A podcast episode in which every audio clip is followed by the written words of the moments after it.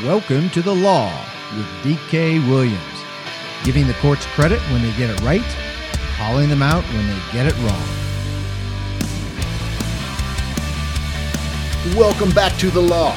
I'm DK Williams, and we're going to talk about the Electoral College. It's in the news all over the place. Episode 48 Baca versus Colorado Department of State. This case came out last week. It's a 10th Circuit case, so it's one level below the Supreme Court and it's from right here in Colorado. In this case, a three judge panel of the 10th Circuit's Court of Appeals, Federal Court of Appeals. It was a two to one decision. So two of the judges came out on the side of Michael Baca, and the other one said he shouldn't have won because the case was moot.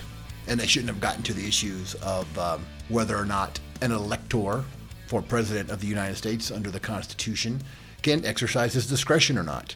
But the two to one majority said that he could, and we'll get into that in detail so you know everything that you need to know about it. And so while this decision specifically involves Colorado, it has national implications. It's going to completely change how we've been electing presidents, at least on some level. And we'll talk about that. Now, this was a 125 page opinion. And y'all know how much importance I put on reading these documents if you really want to have an informed opinion about them. And that's why I always put a link to the actual cases in the show notes so you can check it out if you wish to. And it's there again. So even though this, this opinion is really long, the first half of it is all about very important but boring legal issues jurisdiction and standing, mootness, the standard of review for failure to state a claim. So all of that's important, but most, well, at least half of it is about that. It's not about the Electoral College. So the Electoral College discussion starts on about just after page 60, and the majority opinion ends at 114. Then there's like another 11 pages that the dissent wrote. And like I said, the dissent would have dismissed the whole thing without getting into any of these issues. And if this case is eventually overturned by the U.S. Supreme Court, and if it's overturned on one of these other issues, he's standing, mootness, etc., electors like Michael Baca here, who's the, the main plaintiff, the one who won. There were two other ones that got dismissed. They are now emboldened. They're going to keep doing this. They're going to vote for whoever they want to vote, regardless of what the state law says, until it's resolved. So, getting a definitive ruling from the U.S. Supreme Court before November of 2020 would be good. As always, The Law with DK Williams is brought to you in collaboration with Speakeasy Ideas, and you can subscribe to The Law and other Speakeasy Ideas podcasts through your favorite podcast app and at speakeasyideas.com. This week, we're glad to be brought to you by Straightforward Shooting. Straightforward Shooting offers individualized, fun, and safe firearms training and pepper spray instruction. Their firearms training classes are comprehensive and unique. They guarantee personalized instruction addressed to you and your needs. Whether you're a beginner or an advanced student, their experienced, NRA certified instructors can improve your skills. Check them out at straightforwardshooting.com and tell them DK Williams from Speakeasy Ideas sent you. You can also follow this podcast on social media, Twitter at TheLawDKW, and on Facebook.com slash The Law with DK Williams. Love to hear from you, and if you're so inclined, check out the Facebook page, review it. I'd like to get some more reviews on there. Like it, comment, subscribe, and share. You know the deal. So, who are the named participants in this? We mentioned Michael Baca. There was also Polly Baca, and apparently they're not related at all. Then there's a third guy, Robert Nemanich, and I might be mispronouncing his name N E M a N I C H, Nemanich. I'll go with that. So those were those were the three plaintiffs that started this. The defendant is the Colorado Department of State. At the time this was going on in 2016, the Secretary of State was Wayne Williams, but in the same election of 2016, Jena Griswold defeated him, and she is now the current Secretary of State here in Colorado. So these three presidential electors, the two Bacas, Michael and Polly, and Robert Nemanich, did not want to cast their vote, their electoral college vote, according to Colorado law that Colorado law requires them to vote for whomever gets the most votes in the Colorado election. And that was Hillary Clinton in 2016. She beat Donald Trump in Colorado. And so, by Colorado law, all of Colorado's nine electors were legally required by statute to vote for Hillary. However, these three wanted to vote for John Kasich instead. Now, why would they want to do that? I'll, I'll, let my friend and former Colorado state legislator, Glenn Scott, explain. He recently wrote, quote, so, what went down in 2016? Democrat electors, all three of these guys were Democrats, they attempted to block Trump by offering to vote for an alternative Republican. And these three here in Colorado, they picked John Kasich. The idea was to entice some other Trump electors who didn't want Trump to win if they had an alternative Republican to vote for. So that's why these three Democratic electors didn't want to vote for Hillary. I mean, she lost, it didn't matter. She wasn't going to get it. But if they could get a different, more moderate, or whatever, likable Republican in their eyes, they thought that would be superior to Trump.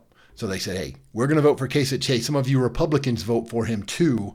And if we get enough of you guys to do that, we can have this tossed into the House of Representatives and let them decide this. And Glenn goes on. It was rather far fetched, but mostly because the electoral result was too wide. So keep that in mind. You need 270 electoral votes to win. Trump had 304. So if this movement was going to succeed, they needed 35 more Trump electors to defect for this to work. So that's a lot. But it's very conceivable that the electoral votes in 2020 are much closer. And if it's only five or six difference, or the winner only has five or six more, and if this 10th Circuit ruling holds up, and I think it should, it might work then. Because they had, in this effort, several unfaithful electors. And now, with this case having the success, no matter what happens, it's going to embolden electors throughout the country to do this if they want to, to vote however they want, not according to state law. So Baca, Baca, and Nemanich are the named parties, but a group called Equal Citizens, that's what they're called, Equal Citizens, they're funding this litigation and similar litigation in Washington state. And their website is in the show notes. They've got a really elaborate website or informative website. They tell you what they're trying to do. And they've got a segment on their website about this lawsuit from Colorado with 10th Circuit, which they just won. They say, It is a view of many that the Constitution secures to presidential electors the freedom to vote their conscience for president and vice president. We agree with that view. But whether you do or not, everyone should agree that the question should be resolved before it creates a constitutional crisis. The group website goes on Equal Citizens. We're helping electors in Colorado and Washington who were threatened or fined by their state government for voting their conscience in 2016 so as to ensure that the Supreme Court resolves this question before the next election. We believe, they go on, the U.S. Supreme Court will affirm electoral freedom. That will give states the opportunity to respond before the next election. The most likely and effective response this is them now, would be for states to join the National Popular Vote Interstate Compact. 270 electors were pledged to the winner of the National Popular Vote automatically. Then the additional electors from non compact states would be certain to create a margin significant enough to neutralize any effect of elector independence. Now, I really don't follow that at all. that logic doesn't make sense. If I'm, if I'm missing something, let me know. But this national popular vote interstate compact can't overcome this decision. This opinion makes the National Popular Vote Compact meaningless because the entire point of the National Popular Vote is requiring electors from each state to vote a certain way. And this 10th Circuit case said you can't require them to do that. So I'm not sure where they're coming from in that regard. But what is clear is that this group wants to end the Electoral College. I think in their mind, they're attempting to use a philosophy summed up in a quote by Abraham Lincoln, who said, The best way to get a bad law repealed is to enforce it strictly. Now, I don't think it's a bad law, but they do. That's what they want to happen. And they've had some success with this already. The Colorado governor, current governor, who won in 2016, Jared Polis, was asked by the media, Hey, what do you think about the 10th Circuit decision? And he said, Well, to me, it means that we just got to get rid of the entire Electoral College. That's what this group wants. They they want to say, hey, we're voting people. We don't know what the hell they're going to do. This is crazy. So let's get rid of it. That's their goal. Keep that in mind. And it's already working with people like the governor of Colorado. He's playing right along. He knows what's up. He's using it the way they intend it to be used. So the other case that is being championed by this group is in Washington. Guerra, Guerra, G U E R R A, versus Washington State Office of Administrative Hearings. So in that case, it's a state court decision. And in that case, the state Supreme Court of Washington ruled against the faithless electors. Said, nope, you guys are going to be punished according to state law because you have to vote the way state law tells you to. But this BACA case versus Colorado is in federal court, and the 10th Circuit says the electors are free. So these are opposite conclusions by a federal appeals court and a state Supreme Court. So this is the kind of legal conflict that the Supreme Court might decide to clarify. When there are conflicts, they will sometimes clear them up, depending on how important they are. So in this decision, you get this three judge panel from the 10th Circuit. So it was a two to one decision, and Judge Carolyn McHugh wrote the opinion. She was appointed by Obama in 14. She was joined by Jerome Holmes, who was appointed by W. George W. Bush in 06. And the dissent was Mary Beck Briscoe, who was appointed by Clinton in 95. So you've got no political division here, really, right? So the two that ruled in favor of the electors having independence, one was appointed by Obama, one was appointed by W, and the dissent was appointed by Clinton. And we'll let Judge McHugh tell you about the facts. This is how she laid them out in the opinion. Michael Baca, Polly Baca, and Robert Nemanich, collectively the presidential electors, were appointed as three of Colorado's nine presidential electors for the 2016 general election. Colorado law requires the state's presidential electors to cast their votes for the winner of the popular vote in the state for president and vice president. Although Colorado law required the presidential electors to cast their votes for Hillary Clinton, Mr. Baca cast his vote for John Kasich. In response, Colorado Secretary of State, that was Wayne Williams at the time, removed Mr. Baca as an elector and discarded his vote. The state then replaced Mr. Baca with an elector who cast her vote for Hillary Clinton. After witnessing Mr. Baca's removal from office, Ms. Baca and Mr. Nemanich voted for Hillary Clinton, despite their desire to vote for John Kasich. That's part of this plan, right? The 10th Circuit says, We conclude Mr. Baca has standing to challenge his personal injury, removal from office, and cancellation of his vote. Now we'll get into why he was the only one. Polly Baca and Nemanich didn't win this case. They were tossed out. They lost because they didn't actually vote for John Kasich. They actually voted how they were supposed to, according to Colorado state law. But since Michael Baca literally scratched out Hillary Clinton's name and, and wrote in the ones he wanted to do, and he was removed and had his vote nullified, he gets to continue in this case. He gets to make the arguments and won. 10th Circuit goes on. On the merits of Mr. Baca's claim, we conclude the state's removal of Mr. Baca and nullification of his vote were unconstitutional. As a result, Mr. Baca has stated a claim upon which relief can be granted, and we reversed the district court's dismissal of his claim. We therefore remand to the district court for further proceedings consistent with this opinion. That's how they always say it. So this case has been ordered back to the trial court, but somebody's going to appeal it, I assume. They want to get the final ruling from the Supreme Court. So, one way or another, I think everybody wants finality on the decision. Again, especially because we have an election just over a year away. Now let's jump into the heart of the legal analysis. This is from an article by the Constitution Center, which I've linked to in the notes. In a dissent in a 1952 case, Justice Robert Jackson wrote that presidential electors, quote, although often personally eminent, independent, and respectable, officially became voluntary party lackeys and intellectual non-entities to whose memory we might justly paraphrase a tuneful satire. They always voted at their party's call and never thought of thinking for themselves at all. That's the Supreme Court justice in an earlier case in 52, which we're going to talk about this, this Ray v. Blair case because it ties in, but the 10th Circuit says it's not controlling, and it's, and it's not. They're right. It's just similar, but very different. Don't you love the way lawyers talk? So the 10th Circuit deals with that case, distinguishes it. And then in a section of the opinion labeled legal background, they give us some more important facts. And as we always should, they go to the applicable constitutional language. Quote, the United States Constitution provides that each state shall appoint, in such manner as the legislature thereof may direct, a number of electors equal to the whole number of senators and representatives to which the state may be entitled in the Congress. So each state gets the same number of electors as they have representatives in Congress plus two, because they all have two senators. And that's in U.S. Constitution, Article 2, Section 1, Clause 2. 10th Circuit goes on. These presidential electors convene in their respective states and vote by distinct ballot for president and vice president. The candidates receiving votes for president or vice president, constituting a majority of the electors appointed, are elected to those respective offices. 10th Circuit goes on, letting us know what's up.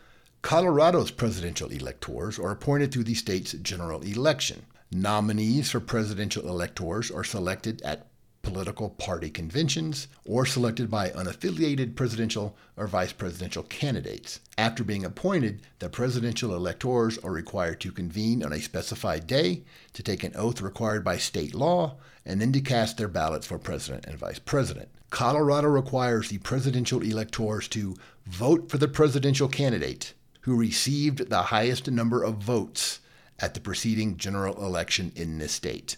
That's Colorado Revised Statute, Section 1 4 304, Parent 5. So that's where it comes from. It says if you're a presidential elector, you have to vote for whoever got the most votes in the state election. So that section is a statutory provision that gets thrown out here by the 10th Circuit. The state cannot bind electors that way, according to the 10th Circuit. And if this decision holds up, I don't think panic is in order. Of course, many will panic and attempt to foment hysteria and demand something be done. Well, it doesn't matter. They just want to demand something be done because they're scared. They don't know what to do. But I think what's going to happen is that people are just going to take the election for electors seriously. Because right now, no one does. It's just perfunctory. No one does because of that statute. It makes the electors just clerks or functionaries with no discretion. You just have to do this. Now, people can say, if they have discretion, they can say, hey, if I'm elected as an elector, I'm going to vote for candidate X, or I'm going to vote for whoever gets the most votes. They can pledge to do whatever they want.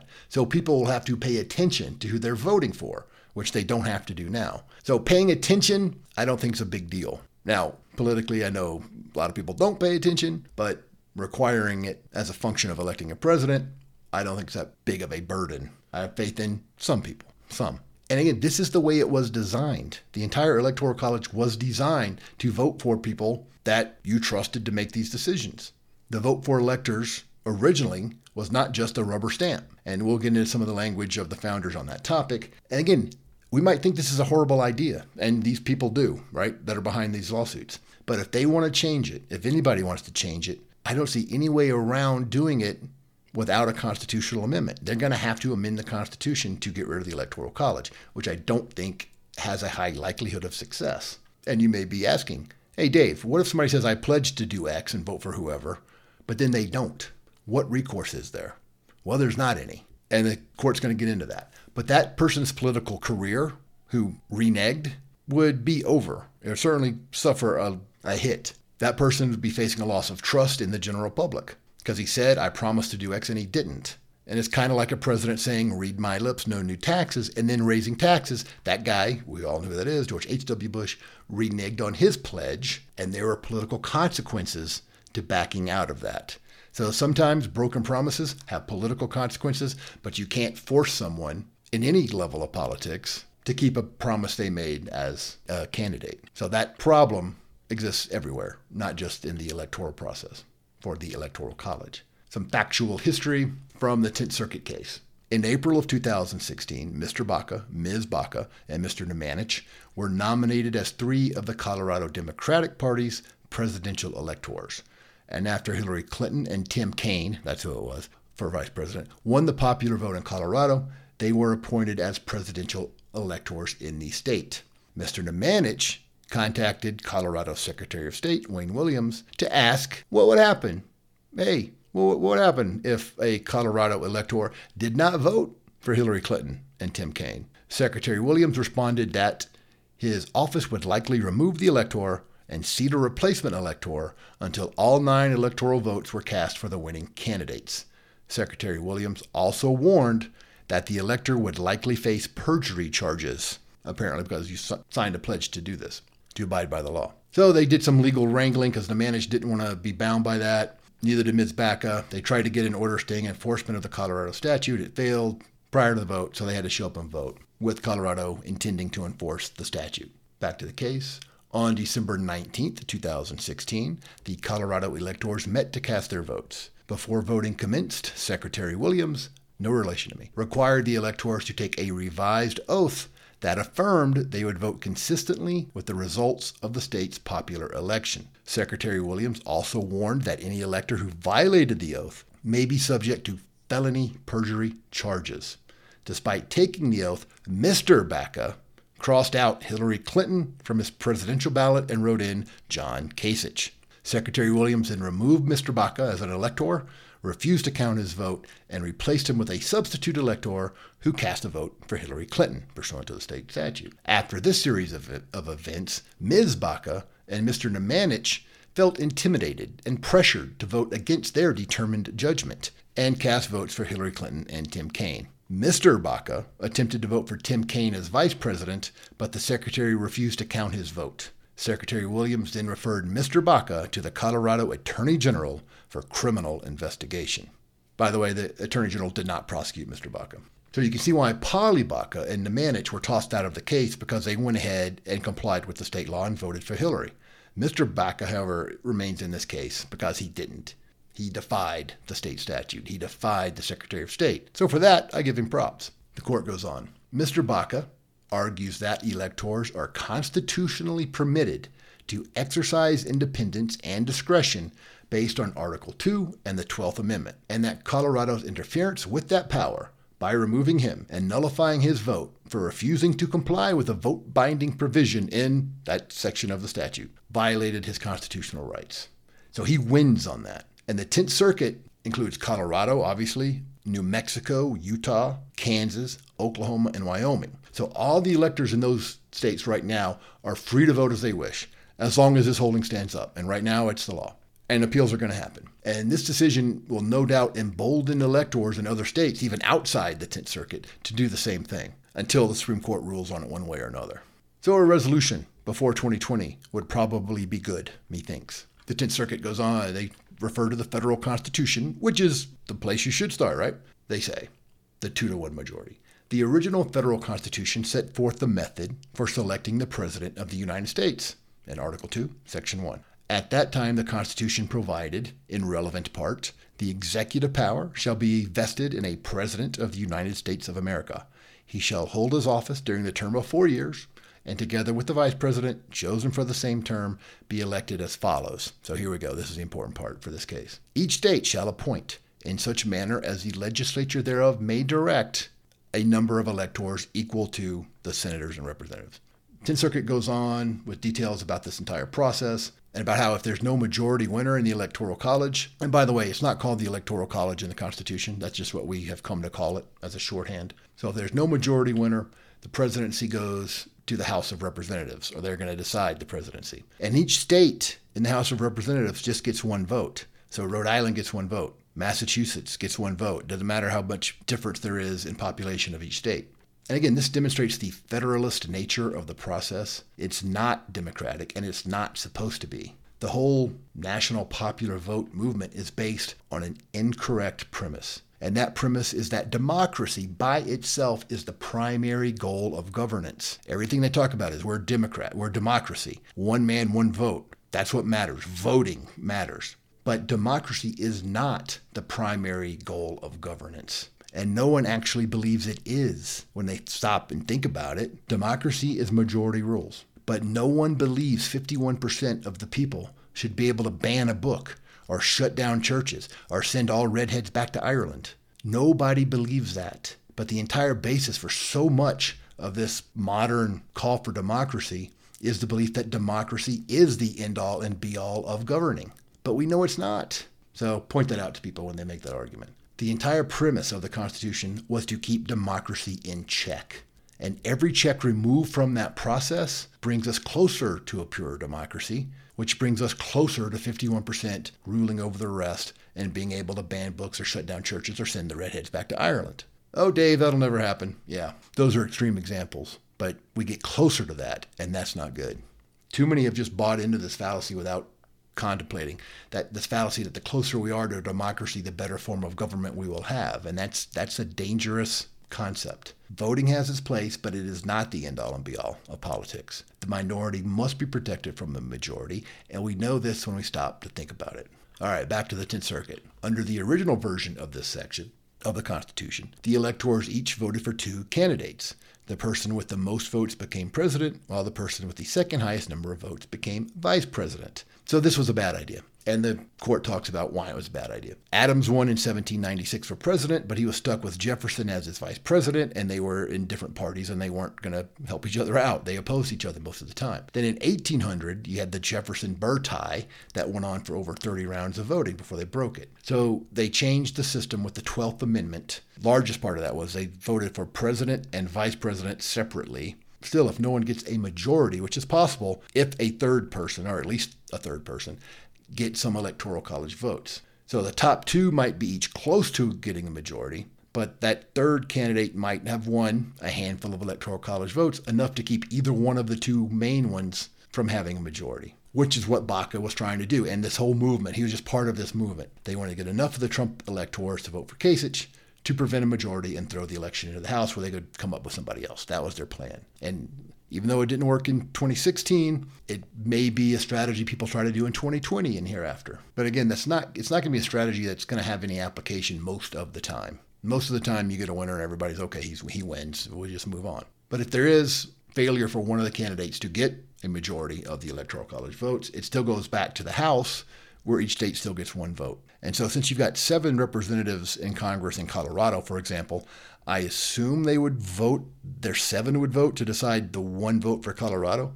And there's been one other amendment that affected the Electoral College, which was the 23rd Amendment, which was ratified in 1961.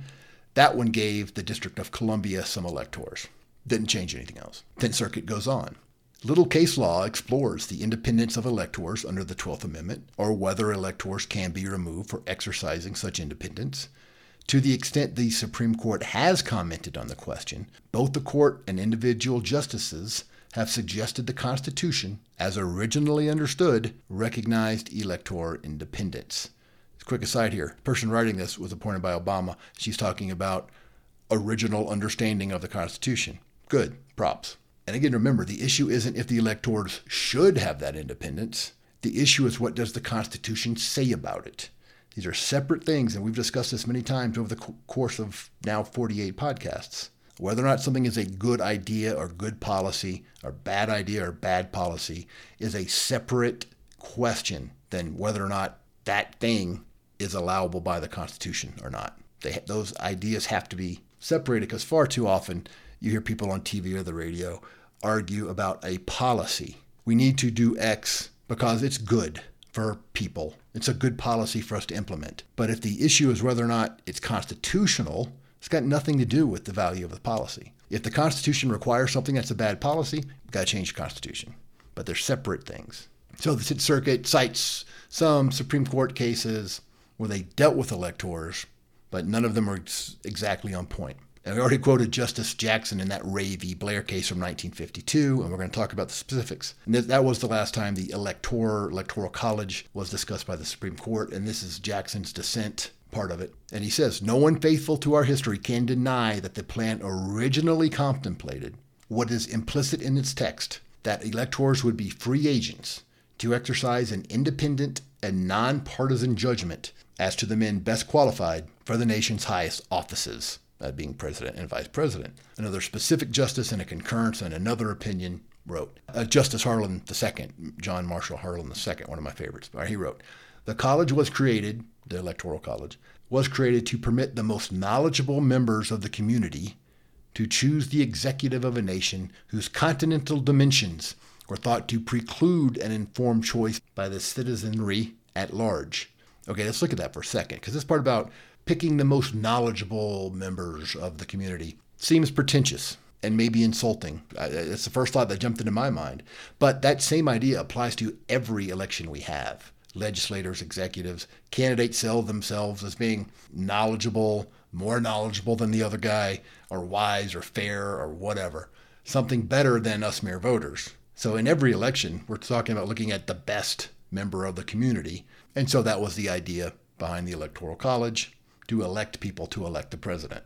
Again, if that's a bad idea now, got to change it via constitutional amendment. And the 10th Circuit has to address this Ray case. And so did the Washington Supreme Court in that case that they recently decided the opposite way, saying that no, you unfaithful electors will be punished for not doing what the state law said up in Washington. So here in the 10th Circuit, this is what they said. In Ray, the Democratic Party challenged the Alabama Supreme Court's determination that requiring a primary candidate for presidential elector to pledge support for the party's candidate violated the 12th Amendment. So, the Alabama Supreme Court said the party, the Democratic Party in Alabama, could require that pledge.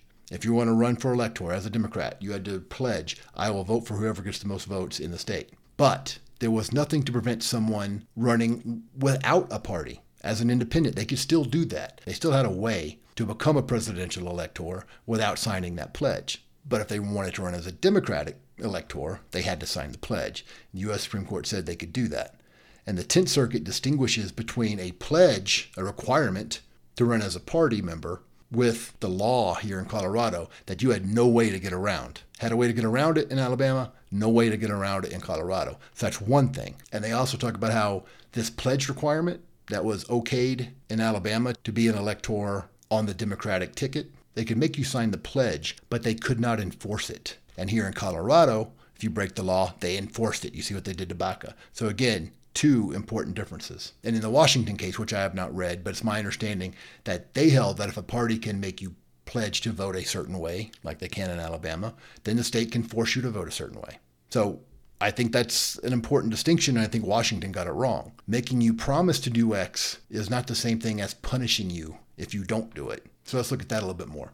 The Supreme Court in Ray, and the 10th Circuit's talking about it, said the applicable constitutional provisions on their face furnish no definite answer to the query whether a state may permit a party to require party regularity from its primary candidates for national electors.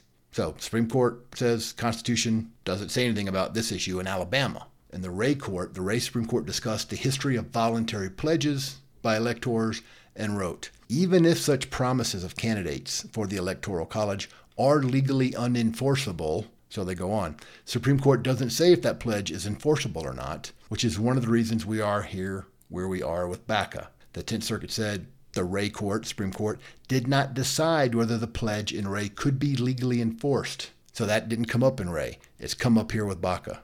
The state did enforce a state law, which is also different from a pledge. And the 10th Circuit points out that there was still a way to become an unaffiliated elector in the Alabama case and avoid the pledge required by the Democratic Party. There is no way for Baca or anybody else in Colorado to avoid the statute in this case.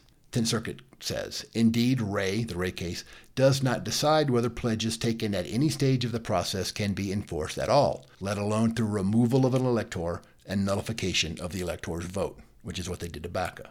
And if this case does go to the Supreme Court, which I think it will, Ray is going to be one of the major cases they discuss. 10th Circuit gets into a long discussion about some other issues, including the 10th Amendment, the president's appointment and removal power, and some other things. And then they get back into the 12th Amendment, the electoral stuff. 10th Circuit. As the text and structure show, the 12th Amendment allows no room for the states to interfere with the electors' exercise of their federal functions.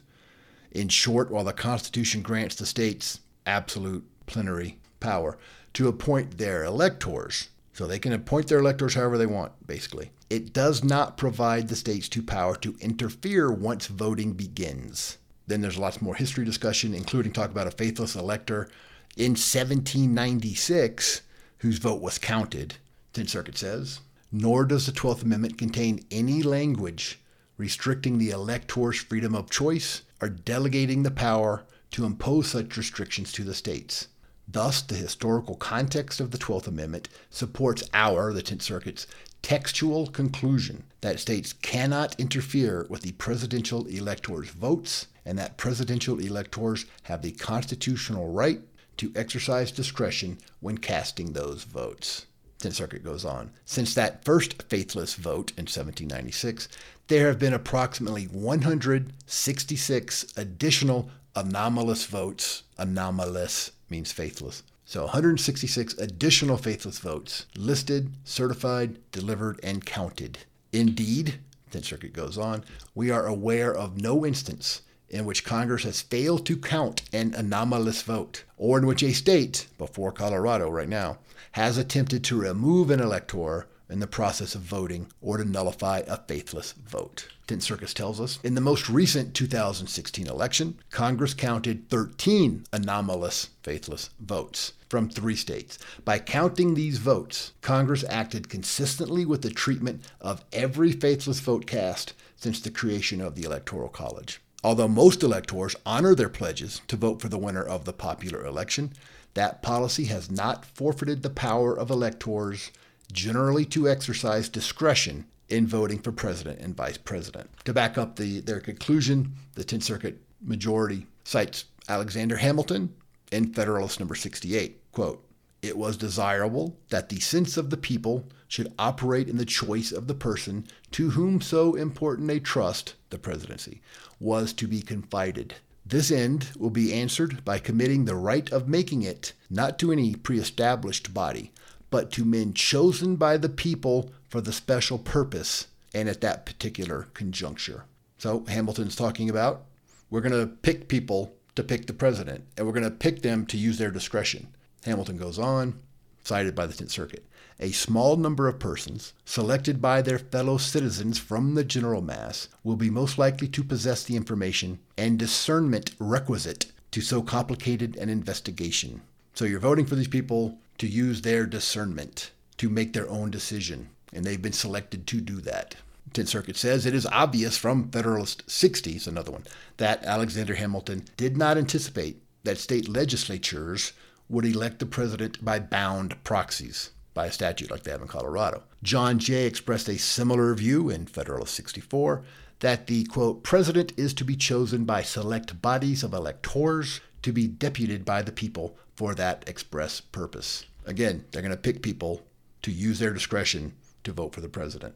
In short, the 10th Circuit said, the Federalist Papers are inconsistent with Colorado's argument, inconsistent with the argument that the electors are mere functionaries who can vote only for the candidate dictated by the state. These contemporaneous interpretations of the federal Constitution support the conclusion that the presidential electors were to vote according to their best judgment and discernment. So, after talking about the Federalist Papers, the 10th Circuit gets into Justice Story's famous commentaries on the Constitution. They say Justice Story begins his commentary with the recognition that the framers and the public expected electors to act independently at the time the Constitution was adopted. 10th Circuit says, contemporaneous authoritative sources, mainly in the form of the Federalist Papers and Justice Story's commentaries, support our reading of the Constitution as providing the electors the discretion to vote for the presidential candidate of their choice. And that, to borrow a phrase from Stone Cold Steve Austin, is the bottom line. So this journey's got a long way to go before it ends, and we'll be keeping an eye on it here at The Law and let you know what's going on. Though, in sum, in my opinion, voting for electors with actual discretion is what is required by the Constitution. And going back to that after decades of not doing it, of doing it wrong, doing it right is not going to be that big of a deal. The Supreme Court has said that these electors can still be required to pledge to vote for the winner of the popular vote of their of their state, but they cannot be made to honor that pledge. So this ruling, if it stands, and unless I'm missing something, this this ruling kills the national popular vote movement. I know they said it doesn't, Somebody's going to have to explain that to me because I don't see it. The entire basis of the National Popular Vote Interstate Compact is that states take away all discretion from the electors. This case correctly says states cannot do that. So people will just have to start paying attention to the people running for elector. That's hardly a tragedy. And regarding the goal of ending the Electoral College, which is what the people behind this case want to do, I don't see an amendment to the Constitution succeeding. It's going to be interesting to see how this plays out, and we'll let you know, obviously, right here at The Law with DK Williams. And that's me. I'm DK Williams, and this has been The Law, episode 48, a 10th Circuit case from just last week, Baca versus Colorado. We're brought to you in collaboration with Speakeasy Ideas. Let me know what you think. Twitter at The Law DKW and Facebook.com slash The Law with DK Williams. Like, share, spread the word. Until next week, freedom is dangerous, my friends live dangerously.